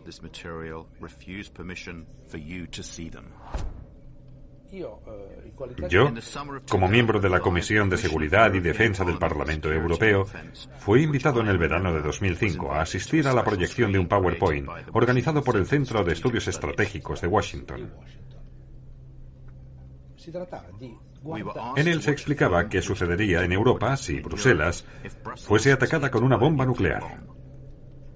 50.000 muertos, centenares de miles de heridos, una nube radioactiva, las reacciones de las capitales occidentales. De repente, en la pantalla aparece Osama Bin Laden atribuyéndose la responsabilidad por el ataque nuclear a la sede de la OTAN. Todos los miembros del Parlamento, incluido yo mismo, ni siquiera comenzamos a discutir. Un parlamentario se levantó y dijo: hoy nos habéis hecho la mejor demostración de que la imagen de Osama Bin Laden puede ser manipulada totalmente.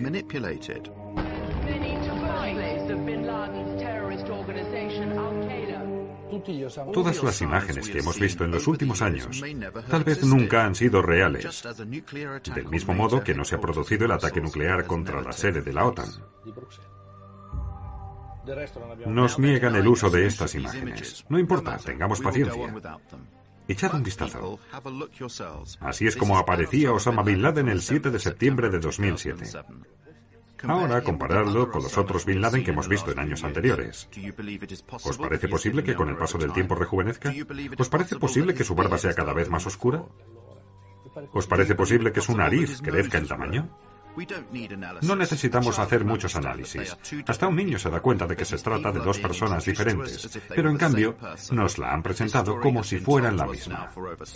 Y esta historia nos la llevan contando desde hace más de 6 años. ¿Organizó Bin Laden los atentados del 11S? Y en caso afirmativo, ¿lo hizo solo o con alguien más? Llegados a este punto hay que hablar de Al-Qaeda. Al-Qaeda fue fundada por Bin Laden en 1989, al final de la guerra entre soviéticos y guerrilleros islámicos en Afganistán. Después de esa guerra y no para esa guerra. Pero entonces, ¿contra quién iban a luchar todos esos voluntarios islámicos? ¿Qué significaba Al-Qaeda en aquel momento? Es muy interesante. Sería suficiente preguntárselo a Robin Cook, el exministro de Exteriores británico. En un artículo publicado en The Guardian, Cook confirmó que Al-Qaeda es un término inventado por la CIA para designar a una base de datos de los mujahidín reclutados y entrenados por la misma CIA. Y tenía razón, porque para decir base de datos en árabe basta añadir la palabra malumat.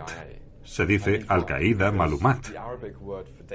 Al-Qaeda significa la base. Y Malumat significa datos. Juntos significan base de datos.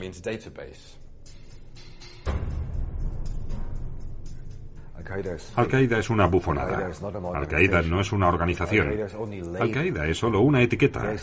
No existe una organización que se llama Al-Qaeda. Al-Qaeda es una lista de los participantes en la guerra de Afganistán de los años 80. Al-Qaeda no es nada. Es solo un espantajo hinchado por la propaganda occidental para mostrar a la gente el gran mal.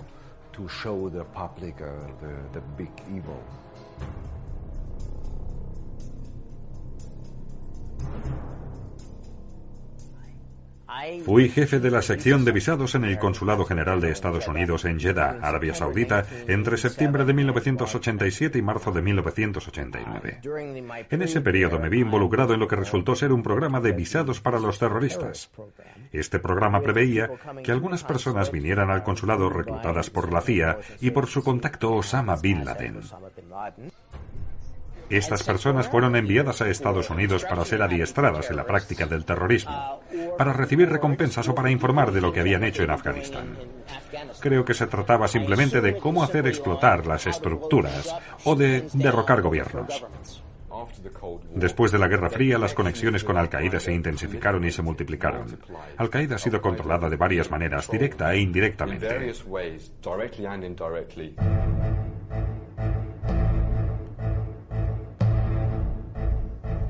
Al-Qaeda ha sido utilizada de forma sistemática en diversos conflictos. Entre 1992 y 1995, aparece en el conflicto de Bosnia. Creo que el gobierno estadounidense trabaja con varias organizaciones árabes y musulmanas, fuera Al-Qaeda o fuesen personas que se convirtieron en miembros de Al-Qaeda. El gobierno las ha adiestrado, armado y enviado a los Balcanes para derrocar a Slobodan Milosevic y a sus aliados. Esta política continuó en los Balcanes, incluso después del 2001.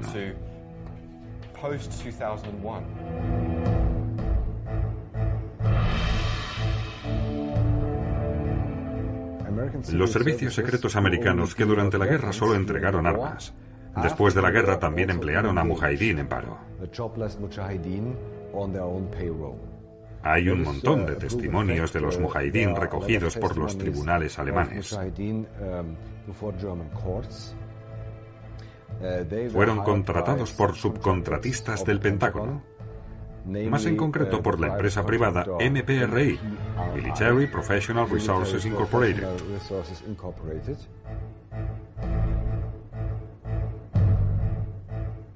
MPRI era privada, pero en realidad era un tipo de entidad secreta del ejército de Estados Unidos. Tienen a más generales de 4 estrellas contratados que el propio Pentágono. Cuando el Pentágono quiere hacer algún trabajo sucio y piensa que no puede conseguir el dinero o la aprobación del Congreso, dan el trabajo a esta empresa privada. A principios de verano de 1999, el MPRI trajo a estos mujahidín de vuelta a los Balcanes, especialmente a Kosovo, para ayudar al Ejército Terrorista de Liberación Nacional. Los emplearon y les pagaron mensualmente. Muchos mujahidín bosnios participaron en los grandes atentados terroristas de los últimos 5 años. Por ejemplo, si hablamos del 11S, 5 de cada 7 árabes involucrados eran excombatientes mujahidín en Bosnia. 5 de 7. Nadie habla de ello. Como saben, quienes han pedido un visado para ir a Estados Unidos, para tramitarlo se precisa un tipo de información muy detallada. Un alto funcionario del consulado de Jeddah, Michael Springman, dimite y denuncia que en esa oficina trabajan muchos hombres de la CIA camuflados y que la oficina expedía fácilmente muchos visados a personas muy sospechosas. Me dijo un buen contacto, un hombre de negocios de fuera del consulado americano, que si decía una sola palabra de lo que ocurría en el consulado, me despedirían inmediatamente. Esa oficina en Jeddah expidió muchos de los 15 visados utilizados por los secuestradores para entrar en los Estados Unidos. De estas 15 solicitudes de visado, ninguna es regular. Por ejemplo, para el destino, muchos de ellos escribieron hotel, Nueva York o California, y en un caso simplemente no. Por tanto, fue una práctica habitual hacer entrar a los terroristas de Al-Qaeda en los Estados Unidos para adiestrarlos. Y esto se prolongó durante años. Lo mismo ocurrió con los involucrados en el 11S. 6 de los terroristas, entre ellos Mohamed Atta, se adiestraron en instalaciones militares de Estados Unidos. Mohamed Atta fue a la escuela para oficiales de la base aérea de Maxwell. La base aérea de Maxwell en Alabama, la base aérea Brooks en Texas, la base aérea naval de Pensacola en Florida, el Instituto Lingüístico de la Defensa, la Agencia de Inteligencia de Monterrey, California. Esa gente estaba literalmente en manos de los servicios secretos. Por tanto, los principales secuestradores se adiestraron y combatieron en la ex Yugoslavia, pagados por una empresa de mercenarios relacionada con el Pentágono. Gracias a la CIA consiguieron los visados para entrar en Estados Unidos. Una vez en América, hicieron todo lo posible para ser reconocidos y para llamar la atención, ya que estaban seguros de su impunidad. Se entrenaron en bases militares norteamericanas y asistieron a escuelas de vuelo, pero sin aprender a volar.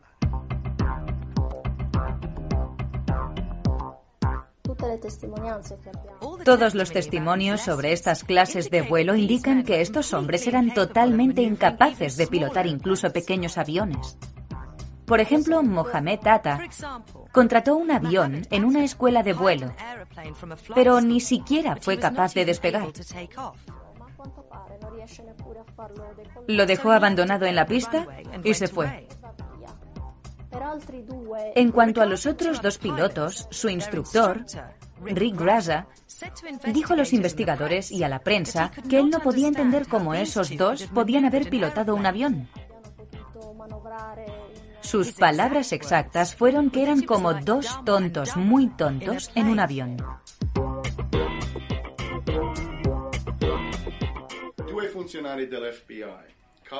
Dos agentes del FBI, Colin Rowley en Minneapolis, en el estado de Minnesota, y otro que se encontraba en Phoenix, en Arizona, enviaron mensajes a la sede central del FBI diciendo, más o menos, «Tengan cuidado, hay muchos árabes que se han inscrito aquí en una escuela de vuelo». La primera persona en la escuela de vuelo en llamar al FBI se arriesgó mucho, porque pasó información sobre un cliente extranjero. Y esas escuelas de vuelo dependen en gran parte de los pilotos extranjeros. Pero él señaló a un cliente. Esta persona es muy sospechosa. Una larga lista de indicios señalaba a Moussaoui como posible terrorista. Quería aprender a volar, pero no a despegar ni aterrizar. Nunca había visto a una persona tan extraña inscribirse en una escuela de vuelo.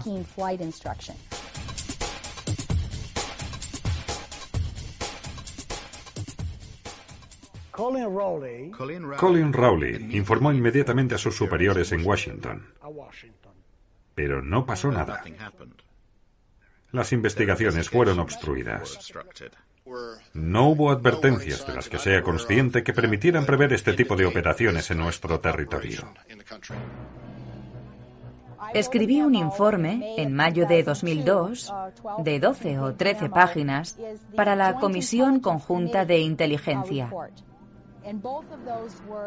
Básicamente, lo que decía era que no era verdad que los atentados del 11S no hubieran podido ser previstos. Durante el verano anterior al 11S, el director interino del FBI, el señor Picard, intentó advertir un par de veces al ministro de Justicia y fiscal general Ashcroft sobre el riesgo terrorista. La primera vez, Ashcroft mostró poco interés por el asunto. De hecho, en el agosto de 2001 definió el terrorismo como la última de sus prioridades. En un momento, Ashcroft le dijo a Picard, «No quiero oír hablar más sobre el terrorismo».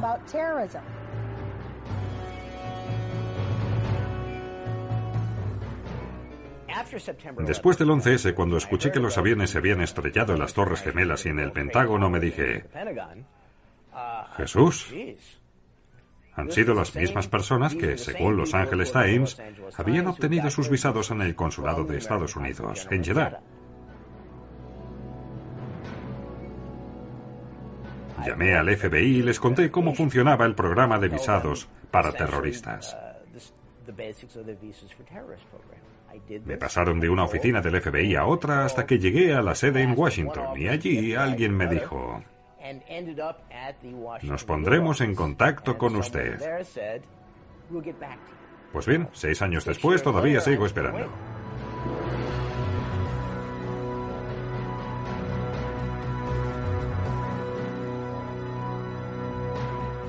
Habíamos recibido algunas cintas de audio obtenidas 3 meses antes del 11S a partir de una fuente nuestra, de un informador iraní que estaba al servicio del FBI desde hacía 10 años, desde el 1991 o 1992. En abril de 2001, este informador dijo al FBI que había obtenido una información según la cual Al-Qaeda y Bin Laden estaban preparando un ataque contra los Estados Unidos que afectaría 5 grandes ciudades con el empleo de aviones y que el ataque tendría lugar en los próximos meses.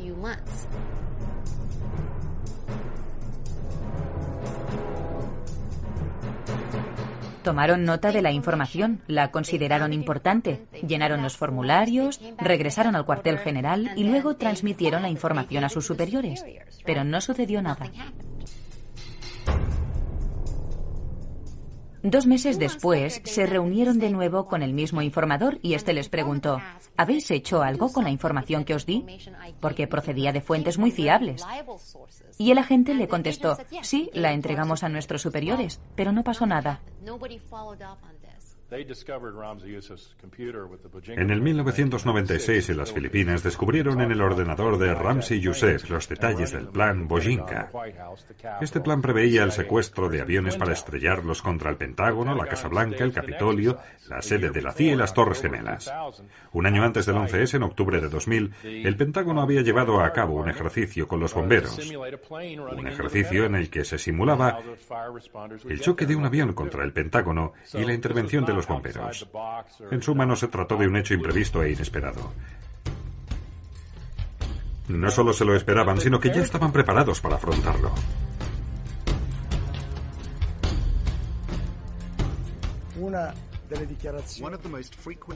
Una de las declaraciones más frecuentes de la administración Bush fue: estos ataques nos cogieron por sorpresa. Creo que nadie pudo prever el uso de un avión secuestrado como un misil. No creo que el gobierno pudiera prever que habrían lanzado aviones de pasajeros contra los edificios en un número tan grande.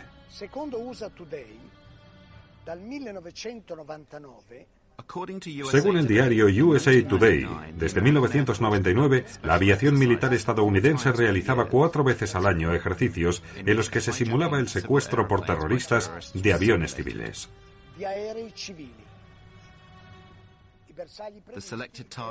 Los blancos previstos eran las Torres Gemelas y el Pentágono.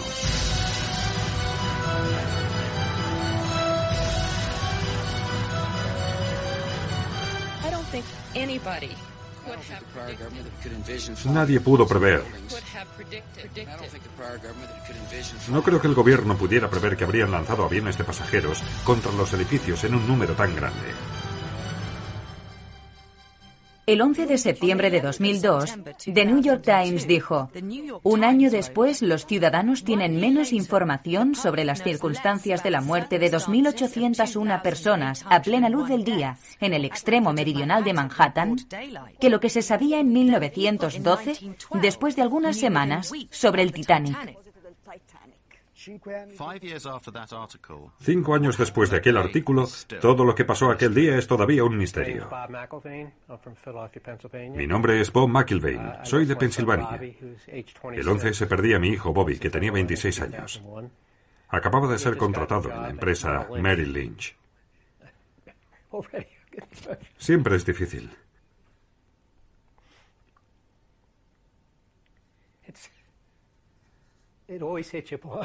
No os preocupéis, ahora se me pasa.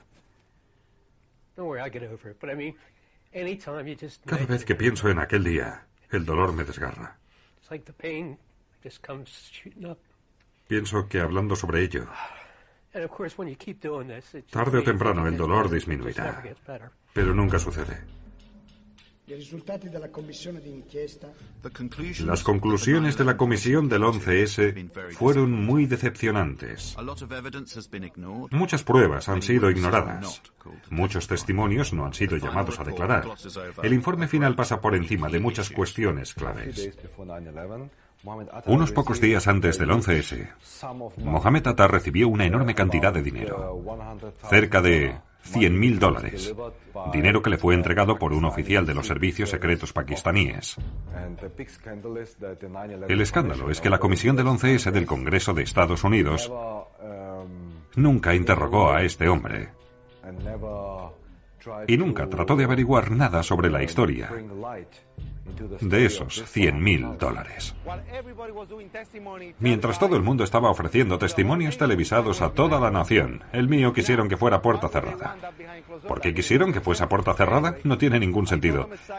De todos modos, yo les dije exactamente lo mismo que he dicho aquí, que oímos las explosiones, que hubo personas que resultaron quemadas antes del impacto del avión, que estas personas estaban vivas y que podían ser interrogadas. Y, wow, qué sorpresa cuando finalmente se hicieron públicas las conclusiones. Mi nombre no aparecía por ninguna parte, no se me mencionaba. No llamaron a ninguno de los testigos que les había señalado. Había 17 bomberos y 22 supervivientes. Y no han llamado a declarar ni siquiera a uno. Como padre, yo tengo la obligación de averiguar quién asesinó a mi hijo. La comisión no me dio nada. La de la comisión del 11S no fue una verdadera investigación. Recuerda que toda la familia Bin Laden fue evacuada en un avión más tarde. Fue reunida desde todas partes de los Estados Unidos y trasladada fuera del país a la velocidad de la luz mientras el Pentágono todavía estaba ardiendo. Preguntaron a Mueller, ¿quién autorizó a estas personas a salir del país? ¿Alguien del Departamento de Estado? Bien, ¿puede decirnos quién? Su respuesta fue, no me acuerdo. Otro ejemplo es el general Myers. Se le preguntó por Moussaoui. ¿Recuerda haber obtenido alguna información sobre la cuenta corriente de Moussaoui? Su respuesta fue, no me acuerdo. No me acuerdo. No me acuerdo. Ashcroft era el ministro de Justicia. Y Picard, el jefe del FBI en aquel periodo. Picard había dicho que se habían recibido muchas advertencias, 71 advertencias diferentes sobre algo que iba a pasar al final del verano. Y Ashcroft mintió, dijo, no sabía nada. No conocía esas advertencias, no prestábamos atención al terrorismo.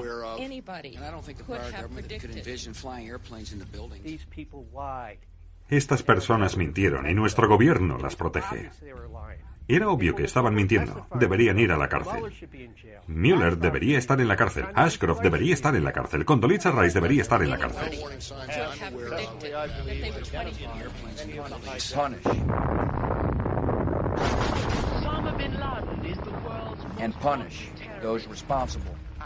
Tienen a esa malvada organización. Tienen al líder de la organización, Bin Laden. Y tiene una red secreta en las cuevas de Afganistán. Esta noche los Estados Unidos hace las siguientes demandas a los talibanes. Entregad a las autoridades de los Estados Unidos a todos los líderes de Al-Qaeda que se esconden en vuestro país.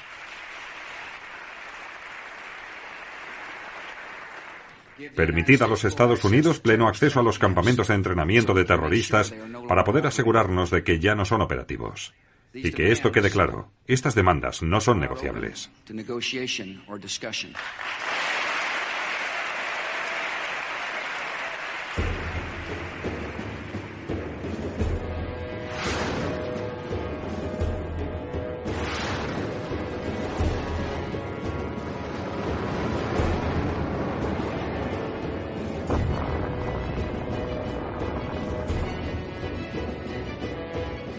Es evidente que jamás encontrarán a Bin Laden porque entonces todo el mundo podría pensar que la guerra contra el terror ha terminado.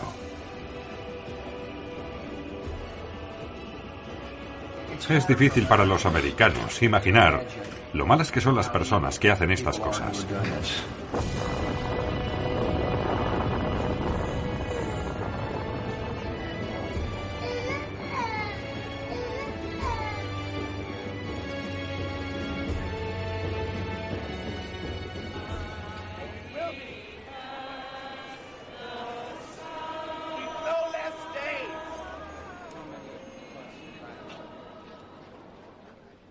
No soy un conspiracionista. Soy un padre buscando al asesino de mi hijo. Y hay que ser un idiota para creer que todo esto lo hicieron 19 árabes. Esto lo sabe hasta mi perro. Poneros en mi piel y pensad que han asesinado a vuestro hijo. y nadie investiga su muerte. ¿Cómo sentiríais si se negaran a investigar el asesinato de vuestro hijo?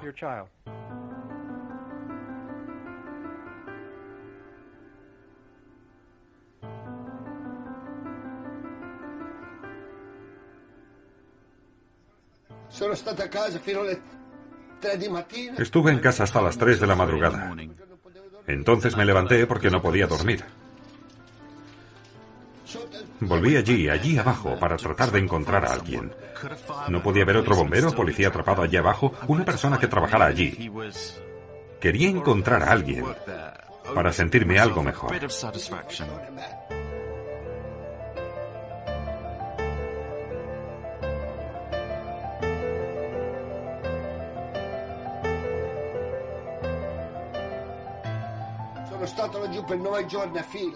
Estuve buscando durante 9 días, pero no encontré a nadie con vida. Fui diariamente durante casi un año y medio. Si no estaba allí buscando o trabajando, estaba en los funerales. Me quitaron a mis amigos, me quitaron mi trabajo, que realmente me encantaba, y me quitaron la salud.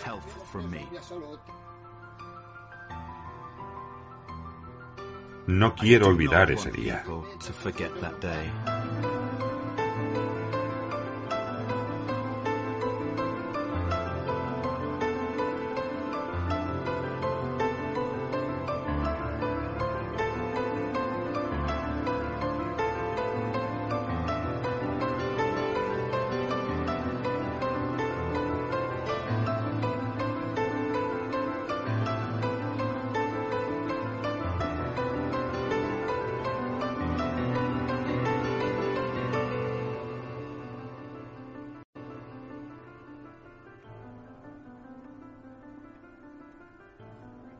Esta historia debe ser contada.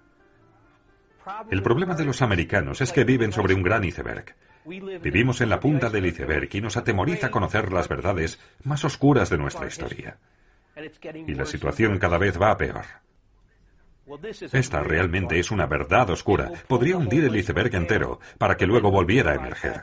Pero o conocemos la verdad, o este país no vale nada.